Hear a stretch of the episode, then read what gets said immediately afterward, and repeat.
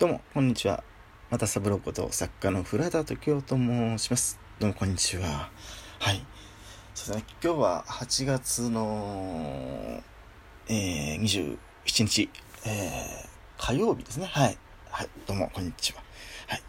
そうですね、あのー、このまたサブローラジオの時間は、本来であればね、昨日放送、8月26日の月曜日の、月曜日放送の予定なので、月曜日、昨日の予定だったんです。ちょっとね、昨日できなくてすいませんでした。ということで、今日、ああの、やっていきたいと思っております。はい。で、まず最初にね、いつも通り、この松三郎ラジオの時間の放送は、あの、ツイッターで、あの、お知らせさせていただいて、そちらから聞いてくださっている方々、またね、あの、音楽、スマホの音楽アプリなというところでも、あの、お知らせさせていただいておりますので、そちらから聞いてくださる方もいらっしゃい、リスナーさんもいらっしゃいます。そしてもちろん、あの、今、あの、収録させていただいております、あの、レディオトークというね、こちらの、あの、ラジオ配信アプリの方で収録しておりますので、こちらに直接、あの、聞きに来てくださっている方がいらっしゃるかと思います。ということでね、早速始めたい。12分間、これ、そうですね、あの、なんで、お届けなんで、なかなかね、12分間を、あの、きっちりお話しして、12分間でっていうのは難しいんですけど、毎回毎回。それとね、あの、ちょっとなかなか、あの、反応がいまいちこれ再生回数とかがちょっと全く私の方が把握、これ機能上できないんでね、あの、ニコちゃんマークとかハートマークとか、あとネギのところをね、クリックしてボタンを押してくれればその回数とかが反映されて見れるんですが、ちょっとそういう反応も全然ちょっと私のところ来てないんで、本当に聞いて、どのくらい聞いてくださってるのかなっていうのがちょっとわからない中で手探りでやってるのでね、あの、ちょっとね、至らない点もあるとは思いますが、まずちょっとね、あの、今回も、あの、前回に引き続き、あの、詩、あの、ポエムですね、と、また歌詞、リリックスについての、今回はあのまとめ的なことで最終ま、今まで話してきたことをちょっと振り返りながらまとめてお話しさせていただきたいと思います。まずそうですね、最初に、あのー、ちょっと前回ちょっと、あのー、収録したやつで、あのー、聞き直したんですけど、あのやっぱり全くノー、あのなんでしょう、カンペなしで今までずっと話してきたんで、ちょっとメモを取りながら、今回はちょっとお話しさせていただいております。で、前回、あの、お話しさせていただいた中で、あの、まあ、表現の仕方で、あの、描写の表現の仕方で主観客観のお話等をさせていただいたんですけど、まあ、あの、その中でお話の中で、あの、まあ、千と千尋の考えしでもっていうお話をさせていただいて、まあ、トンネルをくぐれば海が開けて、一面に開けて、みたいな、あの、そで、波が落ち寄せるみたいなお話ですけど、ちょっとこれ、あの、お話ししたかったのは、あの、あの、描写の中で、あの、比喩的な前回お話しさせていたんですけど、例えば今言ったトンネルのくぐって海のところが一面開けたと同時に風が囁くように森がざわめくようにっていうのをこれはあの擬人法というあのことをちょっと前回言えなかったので例え擬人法っていうのは要するに今ささやくとかね風がささやくとかっていうのは人のあのこととか林が走るようにとか、そういうように、人間の行動とか、まあ、人間のものにそういう置き換えて描写するという、そういう擬人法という表現の仕方も一つのあの比喩的な表現の中にありますよというのをお伝えしたかったんで、そういうことがまず1点あります。それとですね、あのー、まあ、あの、時代とともに、あの、最後の方に前回お話してみた、昭和の時はハーモニー的なお話、あの、奏でる歌詞が多かったで、平成に入ってつんくさんとか小室哲哉さんのプロデューサーとかが、まあそういう言葉遊び的なあの歌詞をあの結構やられるっていう、まあ昭和歌謡歌謡にやつは悪友さんってすごく偉大なあの作詞家さんがいらっしゃって、まあすごくあの昭和歌謡では多くのあの功績を残されてると思うんですけど、もう一人あの小室つんくさん、小室哲哉さんで、まあ、秋元康さんっていう大体音楽プロデューサーが今、今もね、昔からずっと、あの、ね、あの、やってですね、まあ、ちょっとこれは、あの、なんでしょう、まあ、私の先輩にも当たるんですけど、まあ、私自身が、あの、新海誠監督さんと、まあ、今、君の名はで、その今では天気の子の映画がちょうどやってますよね。で、まあ、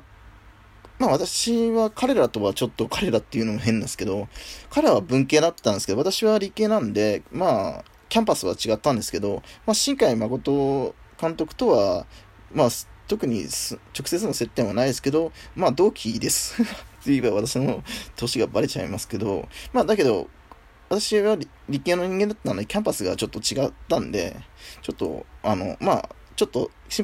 まあ、文系のキャンパスと理系のキャンパスが違う、違うんで、まあ、あまりちょっと接点はないんですけど、まあ、同期なんで、まあ、親しみはまあ、あるなという部分はありますよね、やっぱり。うん。と、あと、そうですね、あのー、まあ、秋元康さん、プロさんは、まあ、今ね、まあ、AKB を中心に、その前は、あの、あれですね、あの、おにゃんこクラブで、その当時、私、小学生ぐらいだったんですけど、おにゃんこ、小学生5、6, 6年生から中学に入るぐらいが、おにゃんこの私の世代だったんで、その頃からもう、秋元康さんも、プロデューサーは活躍されて、で、秋山康さんは、あの、歌詞をじゃあ今度作るにあたり、あの、ちょっと、YouTube でちょっと、どうやって作るのかなって、あの、ちょっと、調べたことが見た、確認したことがあって、どういうふうにですね。あの、秋元康さんは、ちょっとその、YouTube の一つしか見てないんでわかんないですけど、まあ、あの、喋ってるご本人の映像じゃなくて、なんか、ラジオで流したやつを YouTube に上げたんで、映像は見えなかった言葉だけだったんですけど、あの、歌に関して、歌詞については、あの、基本やっぱり、どういうイメージで、あの作品にするかっていうイメージをまず考えて、それで詩を書いて、で、その話の中では、あの、曲については、その合ったイメージ、自分のイメージに合うメロ、あの曲を3000ぐらいからの中に、かの曲を、から自分に合う曲を選んで合わせるみたいなことを言ってました。まあ、そのぐらいやんないとしっかり多分合わせられないんだなと思って、最終的にはだけどもっとそこのまあ、3000ぐらいからある程度、あの、自分のイメージに近いものを選んで、で、カスタマイズして編曲して合わせ込むみたいなことを多分やってらっしゃるんだと思うんですよね。まあ、そういう意味ではシンガーソングライターっていうのは自分で両方できるんで、詩も書いて、なおかつ曲、メロディーも作れるんで、やっぱりシンガーソングライターである、私は一番尊敬してるのは、まあ、中島みゆきさんなんですけど、あの方は他の人の曲は歌わないで、自分の歌しか歌わないという意味、ポリシーでは、あの、尊敬しているのと、基本テレビに出ないっていう部分も私も出たくないし、出ないっていう意味では、作り手はやっぱりテレビに出るべきではないんですね。プロデューサーっていう立場作家、作家も同じです。うん。なので、私はそういうもし出ても、普通のテレビにもは出るつもりなんですけど、舞台とかでもし何か詩を朗読するとなると、表現者という形では出ますけど、古畑時夫作家って。で、歌に関して言えば、古畑時夫という名前では、あの、あの、アーティスト、ミュージシャンとしては歌うつもりはないです。まあ、別の名前か、なんかで、します。という形でね、まあ、あの、そういう感じで、あの、そうなんですけど、まあ、あの、まあ、多分多くの、あの、詩を書かれる作、まあ、シンガーソングライターの方もそうだと思うんですけど、まず最初に、あの、